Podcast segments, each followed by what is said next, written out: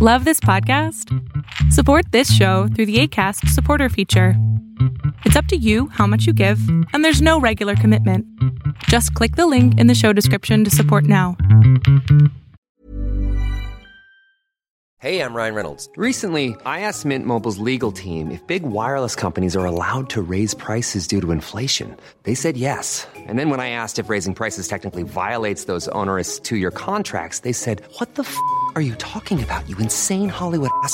F- So to recap, we're cutting the price of Mint Unlimited from $30 a month to just $15 a month. Give it a try at mintmobile.com slash switch. $45 upfront for three months plus taxes and fees. Promo for new customers for limited time. Unlimited more than 40 gigabytes per month. Slows. Full terms at mintmobile.com. I'm Sandra, and I'm just the professional your small business was looking for. But you didn't hire me because you didn't use LinkedIn jobs. LinkedIn has professionals you can't find anywhere else, including those who aren't actively looking for a new job but might be open to the perfect role, like me. In a given month, over 70% of LinkedIn users don't visit other leading job sites. So if you're not looking on LinkedIn, you'll miss out on great candidates like Sandra. Start hiring professionals like a professional. Post your free job on linkedin.com slash spoken today. Fiction, science fiction, horror, fantasy, crime, LGBT, thriller. You have now entered the House of Mystery with your hosts, Eric Shapiro, David North Martino,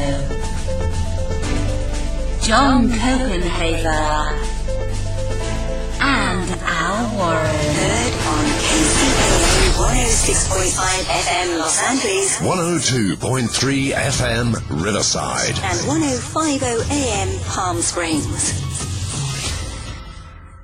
Uh, joining us now for the interview is Mark Potok. How are you doing today, Mark?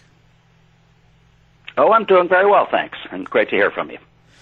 Well, Mark, um, lots going on in the states and the world, and um, we're going to talk a little bit about uh, some history, um, about Timothy McVeigh and Ruby Ridge and that whole um, thing that happened uh, 25 years ago, and um, if you think it's really gotten better or worse, or if it's changed, or we kind of go from there. But um, what was your first connection with uh, the whole Oklahoma bombing?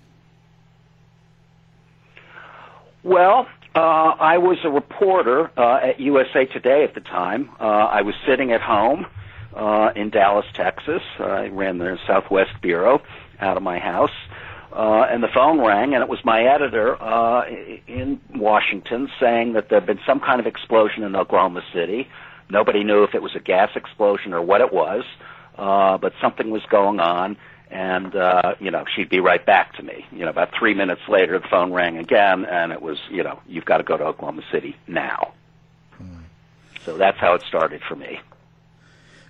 And now, um, Timothy McVeigh, um, what what was what was his design on this? What was his plan? Uh, what did he hope to gain from blowing up the building? Well, I think he clearly uh, hoped to start a war against the government, and was by the time he died, uh, by the time he was executed, uh, it became quite clear that he had failed.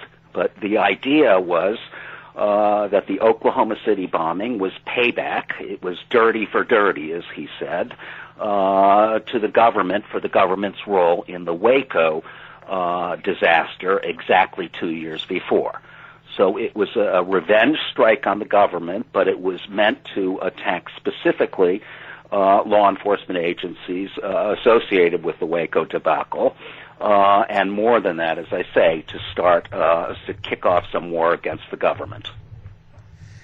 Now, on on Waco itself, what what do you think the the problem was? Like, why why was there the um, hate group toward the government? Like, what what was it about Waco that they didn't like? Well, I covered Waco as a reporter from the first day to the last. And, you know, essentially what Waco was, was it was a, uh, a group of people, uh, who lived on um, what really was a compound, uh, something like 150 people just outside Waco, Texas. This was a very bizarre offshoot uh, of the Seventh Day Adventist Church. Uh, they called themselves Branch Davidians. And uh, the person who was leading the Branch Davidians at the time uh, of the Waco debacle uh, was a guy named David Koresh, uh, originally named Vernon Howell. Uh, Koresh preached to his followers uh, that uh, the confrontation with Babylon, meaning the government, was was very near, would happen at any moment, uh, and that they would have to meet the force of Babylon of the government with force of their own. Meanwhile, uh, the Davidians were involved very heavily in uh, gun sales. Uh, they bought and sold weapons, uh, which in and of itself uh, was perfectly legal. But what they were involved in was, among other things, manufacturing, actually using a metal lathe uh, in one of their barns to manufacture fully automatic weapons. That is to say, machine guns. Uh, they also manufactured uh, silencers for these machine guns. You know, and in fact, despite uh, conspiracy theorists' uh, claims that you know they didn't do anything illegal and the search warrant uh, was invalid, in fact, after the Waco compound burned, uh, after some uh, 51 days of uh, standoff with the government, uh, investigators found 48 fully automatic uh, machine guns in the ashes. Uh, in any event, what happened briefly was the government did uh, get a search warrant uh, and then uh, uh, carried it out. Uh, as it turned out, despite uh, the fact that their uh, raid had been compromised a short time earlier, about 45 minutes before the planned raid, uh, which was uh, on February 28th of 1993. Uh, it was a, a huge disaster.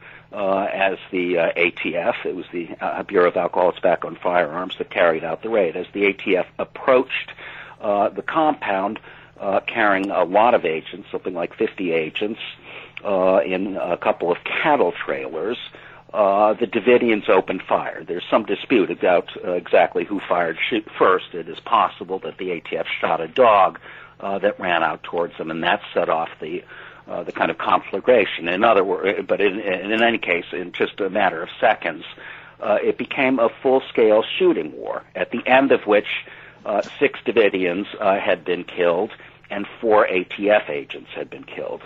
Uh, the really remarkable thing was that because uh, the Davidians had prepared uh, so sort of assiduously, such a warlike manner for the arrival of the ATF, uh, they essentially won the battle. Uh, and the ATF, uh, much to their sort of everlasting humiliation, was forced to uh, uh, back away, hands in the air, uh, you know, weapons back in their holsters, and so on, uh, in order to achieve a ceasefire. And then what followed was a 51-day standoff uh, that ultimately ended on April 19th of 1993. Uh, when the government finally uh, injected tear gas into the compound, started to break down walls in order to try and force the Davidians out. Uh, and as that operation was going on, uh, the compound essentially burst into flames. The claim's been made uh, by conspiracy theorists for years and years and years now. Entire industry built up around these theories. Uh, that the government started the fire, or the government murdered people uh, with guns as they were coming out of the building trying to escape all that, uh, frankly, is pure BS.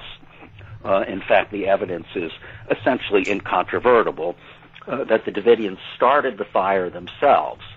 Uh, you know, it's unclear exactly what they, whether they meant to burn themselves all up, but ultimately, it was a kind of mass suicide. Uh, in fact, 20 of the uh, about 74 Davidians who died in the fire uh, were found later to have been shot at point blank range. In other words, executed by other Davidians uh, as the fire closed in around them. Wow. And now, so so they actually were blaming the government. Now, were there particular people in the government? Like who who is it when they say the government? Like with Timothy McVeigh, was he thinking of Janet Reno, Bill Clinton? Was there particular people, or was it just the whole government? Well, uh, you know, uh, Janet Reno came to be the kind of the face of Waco. Uh, you know, I thought Janet Reno was a reasonably thoughtful person, and and uh, you know, certainly did not try and uh, create danger uh, to the children, to the people inside uh, the compound. But yeah, Janet Reno was the face of it. Bill Clinton was certainly seen as an enemy as well. And ultimately, what Waco became uh, in the eyes and the minds of the radical right was uh, the primary example of what the government supposedly was willing to do uh, to people with kind of heterodox uh, religious or political ideas who were involved heavily in guns. So essentially, the narrative became this is what the government is willing to do uh, to its own citizens, engage in mass murder, uh, simply because they didn't like the fact that they uh, sold guns and were into uh, weaponry and so on, and also had a rather bizarre uh, theology. Well, the Ruby Ridge, um, uh, uh, you know, event, I guess you'd call it, the Ruby Ridge um, thing that happened uh, was another one that they jumped onto as well. That's right. Ruby Ridge came about a year before Waco. It was in 1992. Um, and, you know, it's frequently cited as one of the precursors to Waco and then the Oklahoma City bombing. And there's some truth to that. However, you know, I was a newspaper reporter at the time. Uh, and when Ruby Ridge, well, let me first say what it was. Essentially, what it was was there's a white supremacist man named Randy Weaver uh, and his uh, small family who lived in a little cabin on top of a uh, kind of mountain ridge top that was known, at least colloquially, as Ruby Ridge in northern Idaho. Uh, he, Weaver, at one point sold a sawed-off shotgun to an undercover agent. Uh, the government then uh, arrested him uh, and tried to convince him to become an informer for the government uh, and to infiltrate the nearby compound of the Aryan nations, which at the time uh, was uh, the leading, or certainly in any case the best known uh, neo-Nazi group in America, a group that you know explicitly kind of worshipped Adolf Hitler. Weaver refused. He was a white supremacist himself, um, and ultimately he retreated uh, to this cabin on top of the mountain with a lot of guns and his family and one family friend where they were surrounded, uh, and a, a huge standoff took place there too. Uh, much shorter than, than Waco, but a standoff that lasted for you know over a couple of weeks. Uh, during that standoff, uh, well, in the initial conference, there was first a, a confrontation one day uh, when uh, Randy Weaver's uh, young son heard their dog barking in the woods and ran out into the woods and ran into uh, a couple of U.S. Marshals with weapons. Uh, there was a shootout, uh, and Sam Weaver, uh, the young kid, was killed. Uh, a few days later, uh, a sniper uh, with the government shot and killed uh, uh, Sammy Weaver's wife, Vicki Weaver, who was the real uh, kind of hardline white supremacist ideologue of the family. Uh, ultimately, uh, they were talked into. There were negotiations went on, and they gave themselves up. Uh, and, and you know there was a remarkable kind of aftermath in the courts, in which uh, Samuel Weaver was charged with murder uh, for for uh, shooting an ATF agent, uh, and and then acquitted completely. So the thing that I want to say though, it was really uh, it became a very big deal on the radical right. Uh, it wasn't so much that uh, every American was following the Ruby Ridge stuff; really weren't. Uh, it wasn't on television every night at all.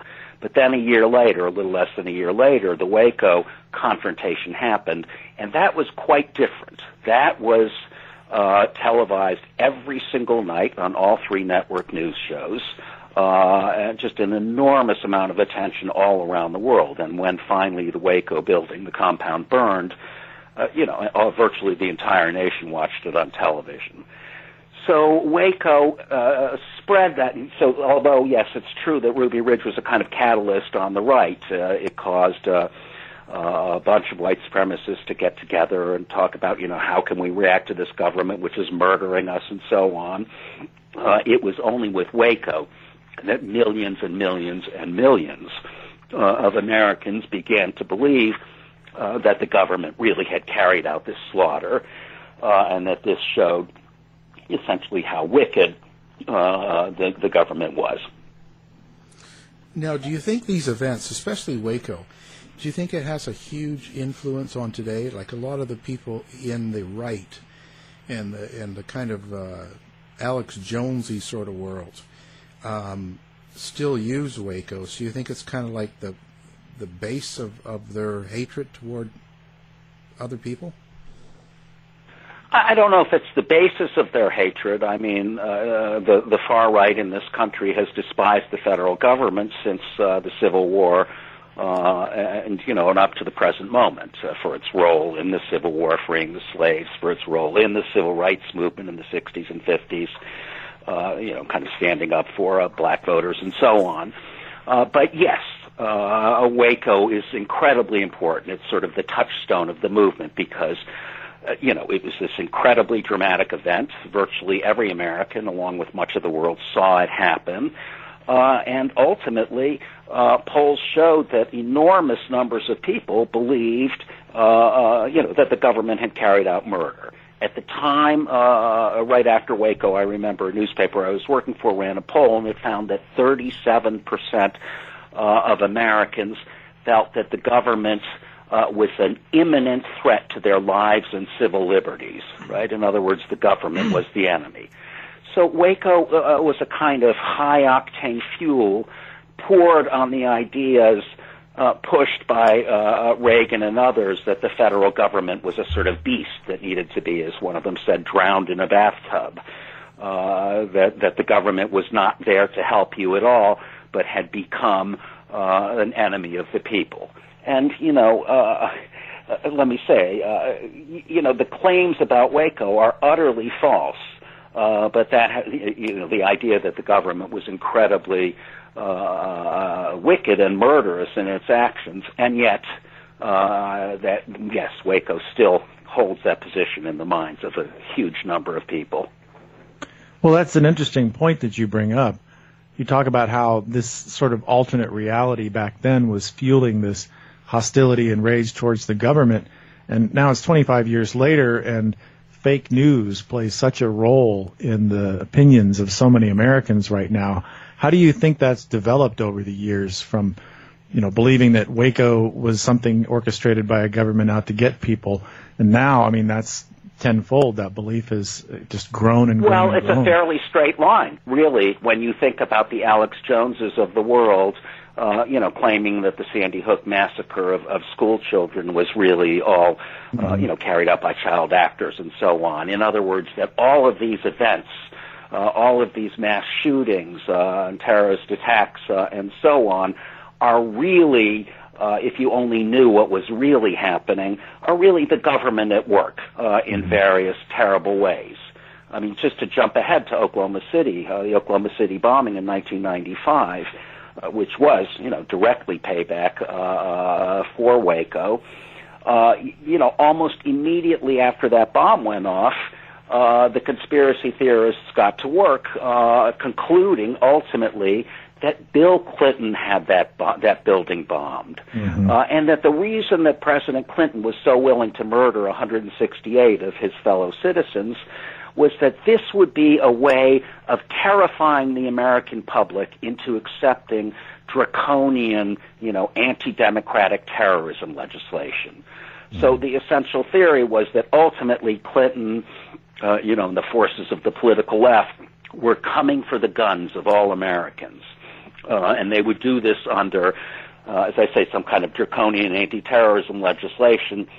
So the whole Waco, the whole uh, Oklahoma City bombing, in other words, uh, according to the conspiracy theorists, was a pretext in order to seize regular Americans' weapons and ultimately uh, to shepherd all of those who resisted that gun seizure into concentration camps that had supposedly secretly been built over the previous uh, 10 or 20 years by FEMA, mm-hmm. the Federal Emergency Management Agency. There you go. So, yeah. you know, a whole series of conspiracy theories and you know that that is what we're, we're living with the legacy of that today. The president of the United States, you know, as you mentioned, talks about the press as the enemy of the people. Talks about uh, you know, I mean, right today, uh, you know, it's uh, everyone who's into impeachment is, you know, actually a vile traitor and so on.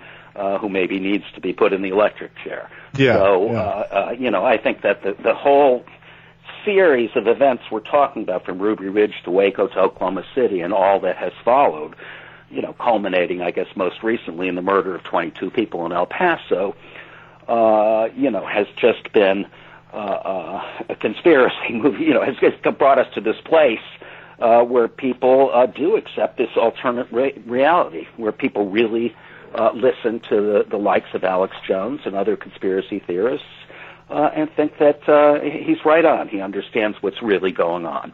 And people think, well, that was 25 years ago. In reality, it doesn't seem like much has changed. In fact, it seems like it's only gotten worse. Well, I think it has gotten worse, and the reason, well, there are a number of reasons for that. Uh, one of the reasons is is that, you know, we are when we talk about the radical right in the United States, we're talking about a real movement. This is not, as Fox News and President Trump would have us believe, you know, a bunch of people who are off their meds who need to see a, a shrink, uh, or some people who have watched too much, uh, too many violent video games, played too many violent games, or you know, smoked too much pot, or whatever it may be. But these are literally the explanations uh, you hear from the far right. You know, the reality is is that this is a real movement, and it is based on real things that are happening uh, in the world. What I'm talking about essentially is uh, the huge changes that globalization uh, has wrought on not only American society, but on most of European societies as well. And what I mean by that is very large demographic changes. Uh, You know, we are on course to, by 2043 or 2044, lose a white majority in the United States uh, for the first time, obviously, since the colonial era. Uh, so, you know, that means real changes. Also, uh, the financial aspects of globalization have meant uh, that, you know, huge sectors uh, of our economy are in trouble. You know, just ask a steel worker, an auto worker, somebody who used to work in a textile plant. So while some people are, you know, doing very well and the, the you know, income disparity uh, seems to, well, doesn't seem to, it does grow uh, every year. Uh, you know, there are enormous sections of the population are hurting.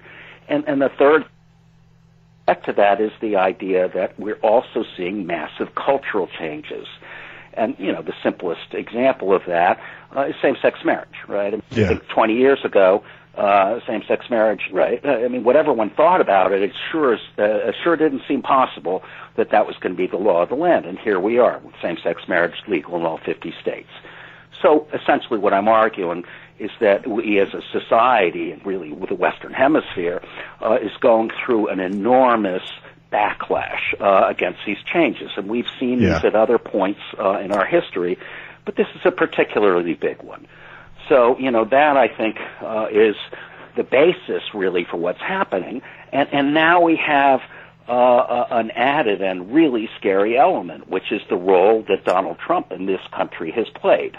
Uh, Trump has normalized these ideas. You know, I don't need to run through the roster of, uh, you know, there were very fine people in Charlottesville among the Nazis and so on, and you know all of the ways that Trump has encouraged the radical right. Uh, and made it clear, if not precisely that he's one of them, but certainly that he's sympathetic uh, to white nationalist views. And you know, we are not the only country in which this is happening. You know, That's when right. you see, uh, you know, Viktor Orban in Hungary, or, or the leaders of Poland, uh, or most of the Scandinavian countries, the UK now with Brexit, all of these countries are going through real paroxysms uh, related to the way the world is changing.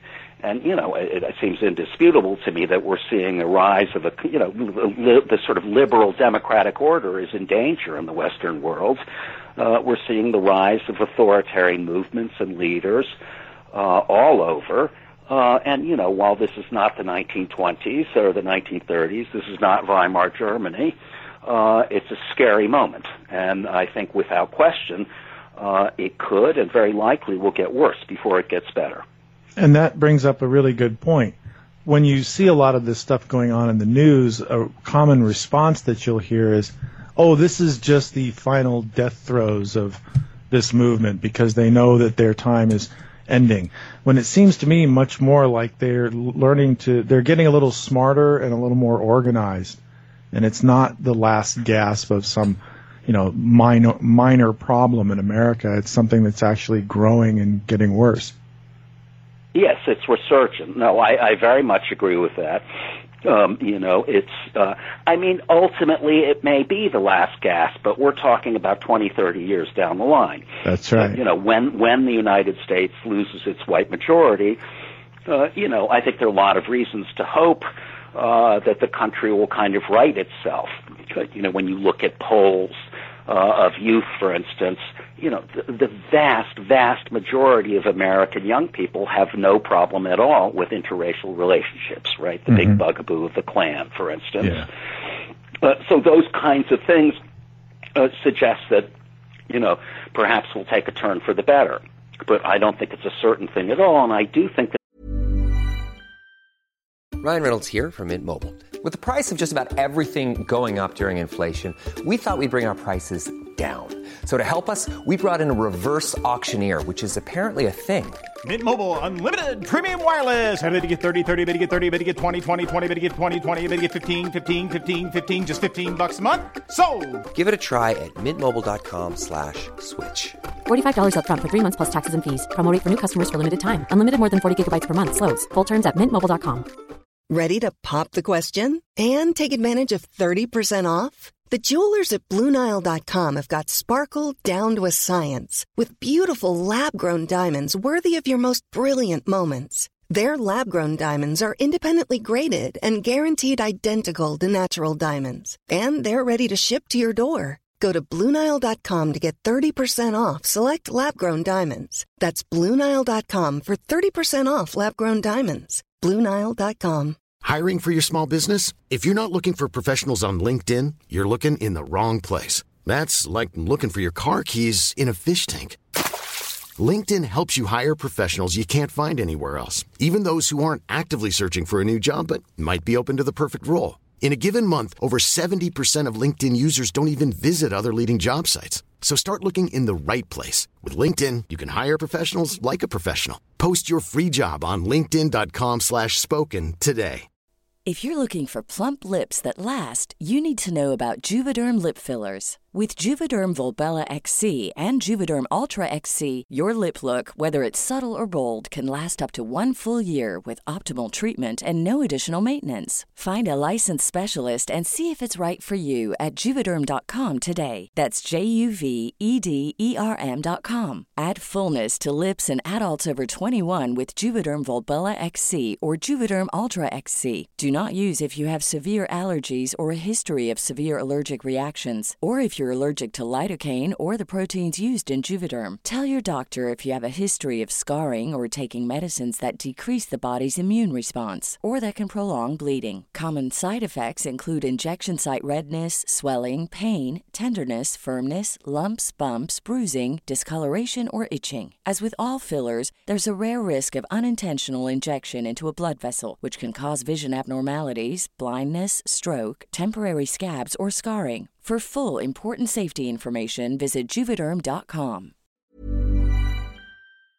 there are some real similarities to the 1920s.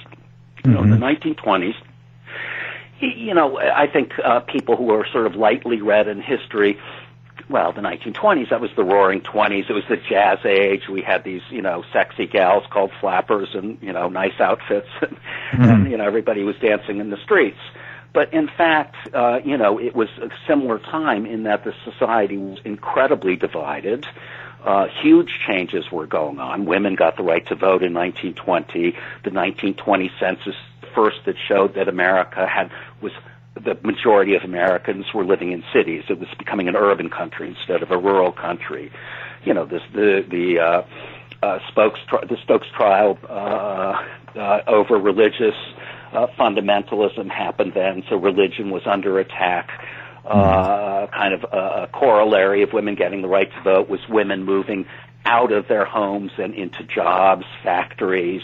You know, sex was out in the open in a way uh, that hadn't happened. So what I'm saying is that there were huge kind of fundamental changes going on in the 20s, and as a result, as one result, uh, we saw the emergence, uh, just as in Germany and in many European countries, of proto-fascist groups, groups like the Silver Shirts, uh, people like Father Coughlin, the, the infamous anti-Semitic so-called radio priest, Yeah. uh, and most dramatically, the rise of the largest Klan, the so-called Second Era Klan, uh, in American history. There were four million members of the Ku Klux Klan in 1925.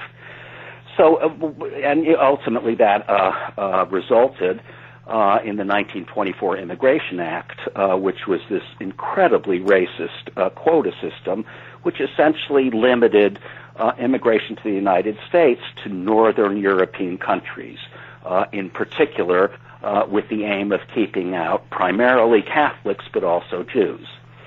W- to just finish the argument, uh, what happened though uh, was it, in the course of the 30s, after uh, uh, the Great Crash in 1929 and the Depression, which kind of bottomed out by about 1932, uh, was that Roosevelt was elected, uh, FDR, and the New Deal was put into place, and things started to get quite a lot better in this country.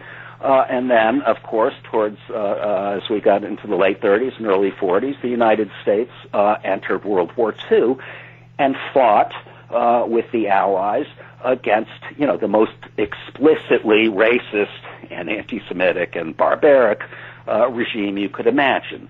So what I would say is is that there was a kind of fork in the road uh, in the 20s and early 30s. Uh, Germany went one way, way down that that fork, took one turn, uh, and the United States did a lot better. You know, I'm not suggesting that the United States in 1945 or 1950 was you know such a wonderful place, and you know obviously there were Red Scares and the McCarthy era and so on. But it was in a hell of a lot better shape than it would have been had it gone down essentially the fascist path. So, you know, again, not to say that this is some kind of direct analog to the 1920s, but there's a similarity. A society under huge stress, major, major changes. Uh, in some places, uh, uh, very typically in Washington, those changes not really being acknowledged, right? I mean, there's not a whole lot going on in terms of helping the people, uh, for instance, who've lost their jobs in auto and steel and textiles and all the rest. Uh, you know, and you also see the angst uh, uh, felt among white Americans in the opioid crisis, in the uh, you know the fact that white people aren't living any longer, right? The rise in, in death ages ha- has stopped, uh, and so on. So we're we're at a really pivotal moment, I think, uh, and that's really what all this means. Well, a pivotal moment was World War II, which seemed to kind of make it very clear that Nazis were bad. And I don't know how we got confused about that over the years to where now, as you were saying, the president's referring to some of them as very fine people.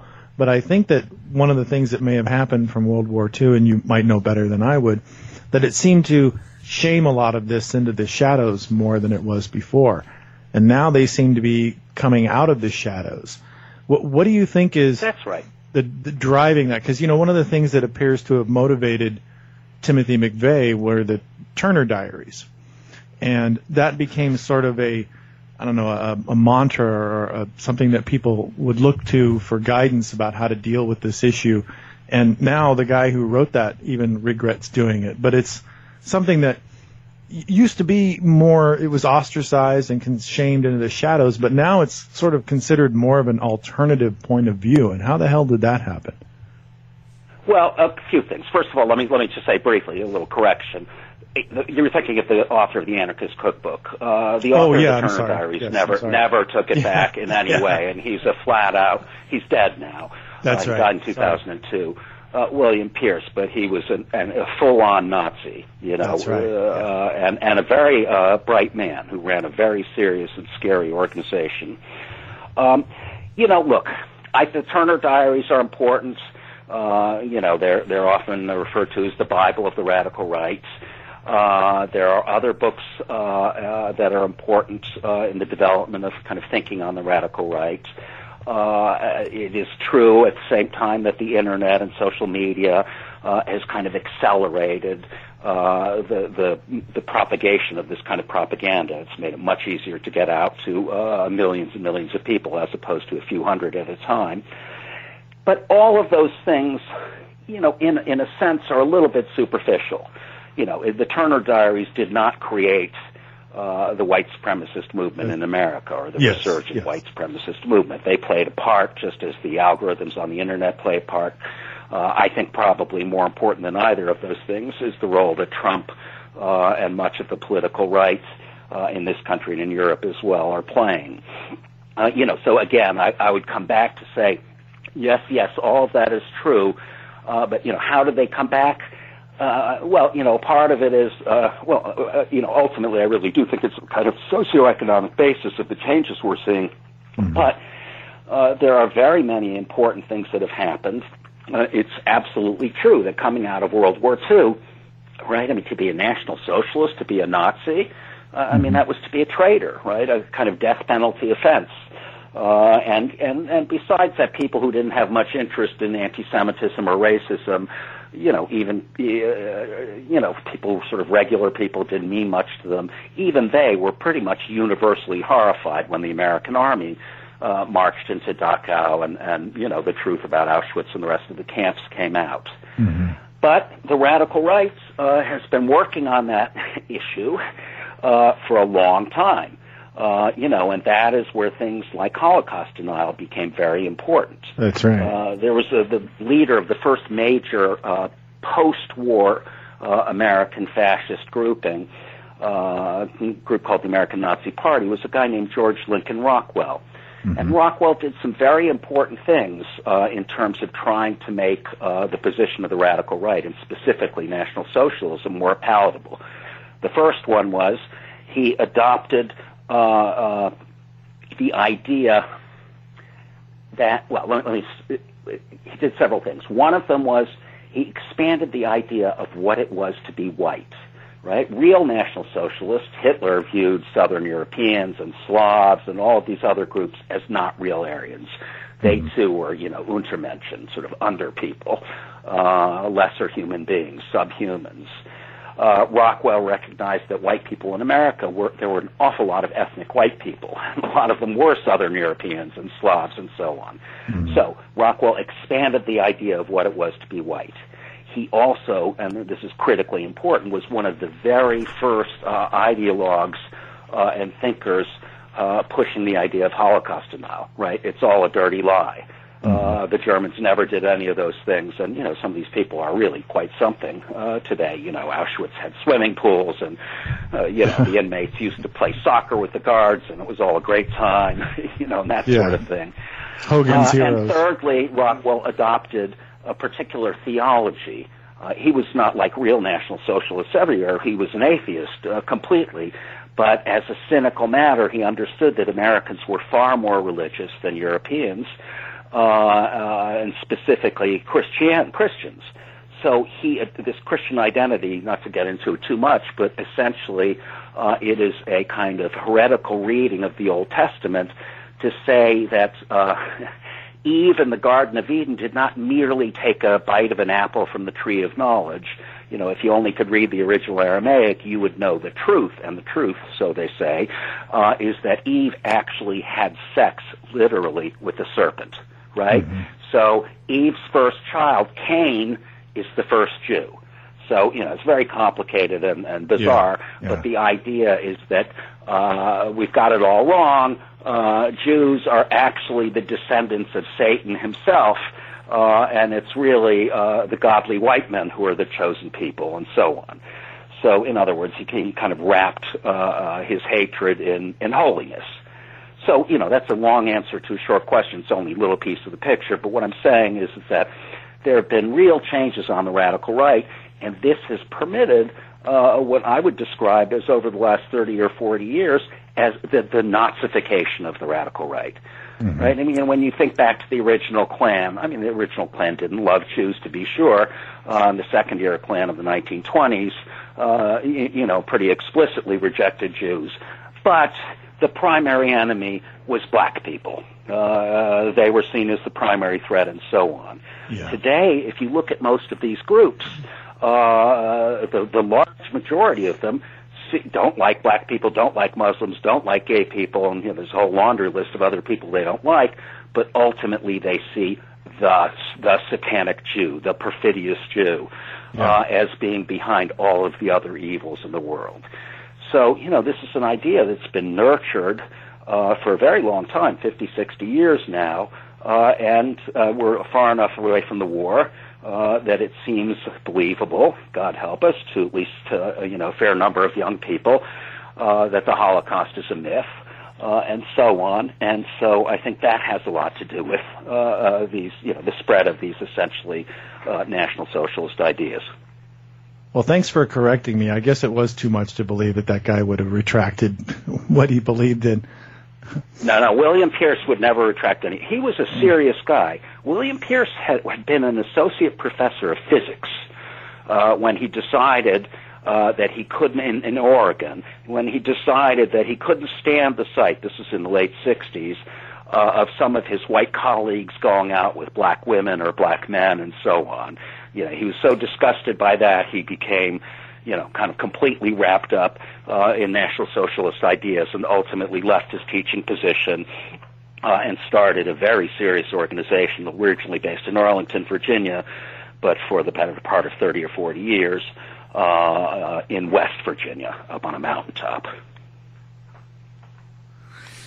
Wow. Um, so do you see how how how are we going to gain anything back at this point? um, when people are listening to uh, news and internet feeds of their choice and no longer open to other ideas? Well, it's not an easy answer. You know, I, I, if I had an easy answer to that, I'd be rich or famous, I guess. um, you know, I mean, I think a part of it uh, is simply that we have to live through this very tough transition from one kind of a society to another one, which I think we're, you know, indisputably going through. Mm-hmm.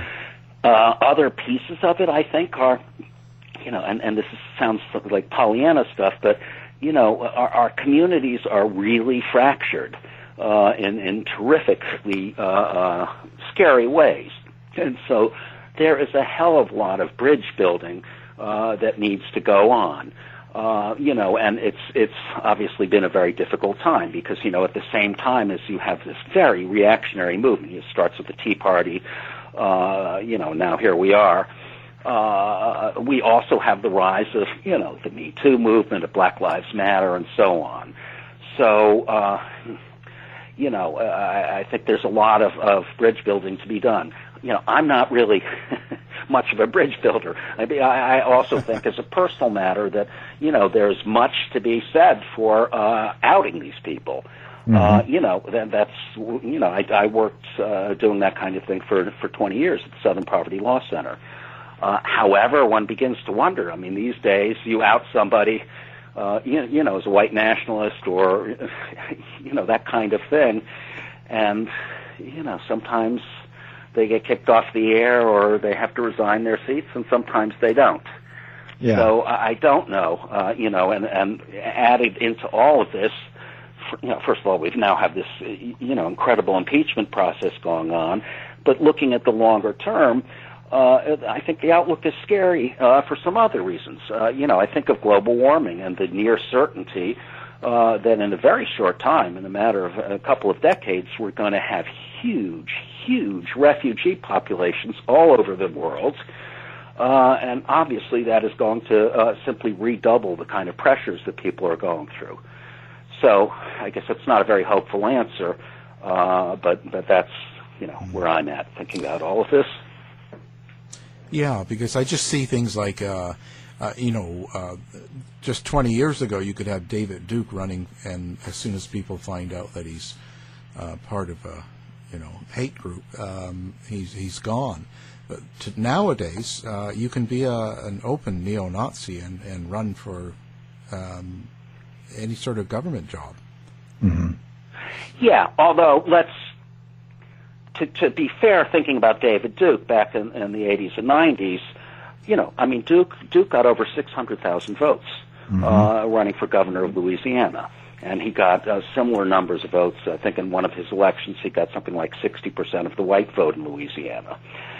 So, you know, it, it wasn't so easy. It wasn't like once he was outed, uh, uh, you know, that was the end of Dave Duke. He had to slink away into some hole someplace. Yeah. Uh, you guys probably remember Uh, there was a very he was running against Edwin Edwards, who was known uh, as a corrupt politician, and there at the, during the election, uh, the, a very very famous bumper sticker appeared, which said "Vote for the crook. It's important." In other words, vote for the crook Edwin Edwards uh, because voting for David Duke, you know, is vastly worse. And, and Edwards did win, in fact, in the end. But David Duke certainly didn't go away. He's one of the president's biggest supporters, and he's even talking about what running for senate or yeah. something. Yeah. So. Yeah, I mean his run. I mean he's finished politically. He'll never win anything anymore. Yeah. Uh, he's simply been too outed. I mean, you know, he wrote a book about Jewish supremacism and so on. I mean, he's really out there. Mm-hmm. Uh, but, you know, while we're speaking of David Duke, uh, let me just say, uh, in terms of the, the real hypocrisy and lying from President Trump, that, you know, during his uh, uh, election campaign and afterwards, he was asked again and again if he repudiated David Duke, who was saying, you know, vote for him. You know, anyone who doesn't vote for Trump is a race traitor. Any white man who doesn't vote for Trump is a race traitor, and so on. Mm-hmm. Uh, and Trump made the claim on several occasions that he really couldn't denounce. the Reporters saying, you know, do you denounce do you denounce David Duke, his views? You know, he says he endorses you. Well, yeah. I can't really do that because I don't really know who David Duke is. I don't know yeah. anything about him. Um, and that was, if I may say it plainly, a bald-faced lie. And I mm. say that because uh, Trump, in his first, when he was first thinking about running for president, he was thinking of running on the Reform Party ticket, the the party you know started by Ross Perot, uh, and at that time the Reform Party had become very right wing. Uh, and he, Trump, ultimately said no, he would not accept a spot as uh, running for president on the Reform Party ticket because David Duke the neo-Nazi and anti-Semite would have been his running mate. So, you know, he comes back 10, 12 years later and claims he doesn't know anything out, about Duke. Yeah. Uh, you know, it's just, it's an, an, I mean, dog whistle hardly covers it, right? I mean, it's a direct yeah. signal uh, to the radical right that I'm not against you guys. So what's what's the final outcome? What do you what do you uh, hope people um, realize and and come out of um, in their minds uh, from the work people like you do? Well, I mean, look, ultimately, what I wish people would do uh, is learn to think critically. I mean, you know, uh, uh sometimes you'll read stories about uh, fake news and conspiracy theories on the internet and so on, and often the authors of these articles make it sound like, you know, kids need to be PhDs in order to sort out uh, what's true and what's not true on the internet. And mm-hmm. I guess I find that kind of silly. You know, I think that if you have two or three brain cells to rub together and pay attention uh, when you're reading the internet, it becomes fairly obvious, uh, at least in most cases, uh, what is ridiculous. Uh, you, you know, for instance, the claim that the New York Times, you know, lies all the time about Trump, and you know, uh, mm-hmm. uh, prints things uh, and quotes from him that he never said, and so on. Uh, you know, but in any case, I think that that's probably the single most important thing. You know, we live in a very complex world, and you know, conspiracy theories uh, uh, are essentially uh, something that uh, not very smart people use to think about a world that's very complex. It takes a complicated world and makes it simple. You know, aha, I know why all this is happening. It's because the Jews, or yeah. the black people, or the Muslims, right? There's a secret plot. I mean, for instance, you know, conspiracy theory like the idea that Muslims all over America are plotting to impose Sharia law uh, on the criminal courts of America. You know, it's it's patently false in about three minutes uh, of looking around uh, with the help of Google on the internet, and you can understand that. Uh, you know, the fact is is that Sharia law could not be imposed uh, on American courts.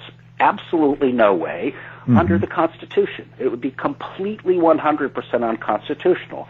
But you have huge numbers uh, of uh, individuals and these organizations, uh, these anti, you know, Muslim-hating organizations, that keep propounding this as fact. So I just think people need to pay a little of attention. There is such a thing as truth. Uh, you know, sometimes it's uh, a little obscure and hard to get to. Uh, but I don't think that you know, the fact that people uh, spout uh, all kinds of theories on the internet uh, gives us an excuse to pay no attention to what's really going on. I mean, you know, it is our obligation, it seems to me, uh, as citizens of the world, let alone the country, uh, that we pay attention and care about what's going on around us. And a part of that is understanding what is true and what is false in an era when falsity, uh, uh, you know, is incredibly widespread. So now, have you got a website or a place people can uh, look for you and maybe uh, perhaps uh, get um, get some information from you? Sure. Uh, my website is Mark A Potok, M A R K A P O T O K uh, dot net. And I should say, you know, it's kind of a promotional website. I, I'm with the Speakers Bureau and so on, but people can contact me through that site, and I'd be happy to respond. Oh, fantastic! Any projects coming up, or are you doing any uh, new books or anything? Well, I just came back from uh, a big event in Washington uh, put on by the National Counterterrorism Center, which is a government agency. So, you know, right now at this very moment, I'm thinking of writing something about it. Uh, you know, because I was really struck by essentially what the conference was about was how can now that we recognize, even we, the government, recognize that white supremacist domestic terrorism is a larger threat uh, than Islamist terrorism uh, you know, what can we do? What can the government do? And what really struck me was how, you know, it just seemed to me that there is a lack of recognition on the part of the government or a whole lot of people uh, that, as I keep trying to say, this is a real social movement. So there was an awful lot of talk about technical fixes. You know, can we change the algorithms on Google? You know, that sort of thing. Uh, or you know, if we pass a law saying, you know, that domestic terrorism, quote unquote, is illegal, uh, will that help? And you know, I, I guess my own feeling is these things are small technical fixes, and they're not really uh, grappling with the reality of what's uh, going on. So you know, what might that be? I don't. You, know, for instance, helping helping the people who have been hurt so much uh, financially, uh, economically by globalization. In any case, I'm, I'm working on that. I'm, I write sometimes for the Daily Beast. Uh, I do some speaking, and you know, slowly, slowly, I'm starting to work on a book. So yes, that's true. Fantastic. Well, we really appreciate your work. Yeah. Um, our guest has been well. Thanks so much for saying so. It's been Mark I'm sorry? Potok. Our guest has been Mark Potok. Thank you for being on the show. Well, a real pleasure, and I hope we do it again sometime. To find out more about our show, guests, or to listen to past shows from our archive, please go to www.houseofmysteryradio.com. Show's over for now. Was it as good for you as it was for me? Well, good night. This has been a production of Something Weird Media. I'll be back. ACAST powers the world's best podcasts. Here's a show that we recommend. The Real Housewives is a guilty pleasure for most, but if you're looking to not feel guilty about that pleasure, tune in to Everything Iconic with me, Danny Pellegrino, where I break down all the messy moments and behind the scenes antics of Bravo's popular franchise. And on Everything Iconic, I also interview celebrity guests like Kelly Ripa, Keke Palmer, Drew Barrymore, Cameron Diaz, and more about their guilty pleasures, their past work, and so much more. So if you're pop culture obsessed and find yourself watching way too much reality TV like me, tune in to Everything Iconic with Danny Pellegrino wherever you listen to podcasts. ACAST helps creators launch, grow, and monetize their podcasts everywhere. ACAST.com. You've been listening to the House of Mystery radio show. To find out more about our guests, hosts, or shows, go to www.houseofmystery.com. Show's over for now. Was it as good for you as it was for me? Well, good night. This has been a production of Something Weird Media. I'll be back.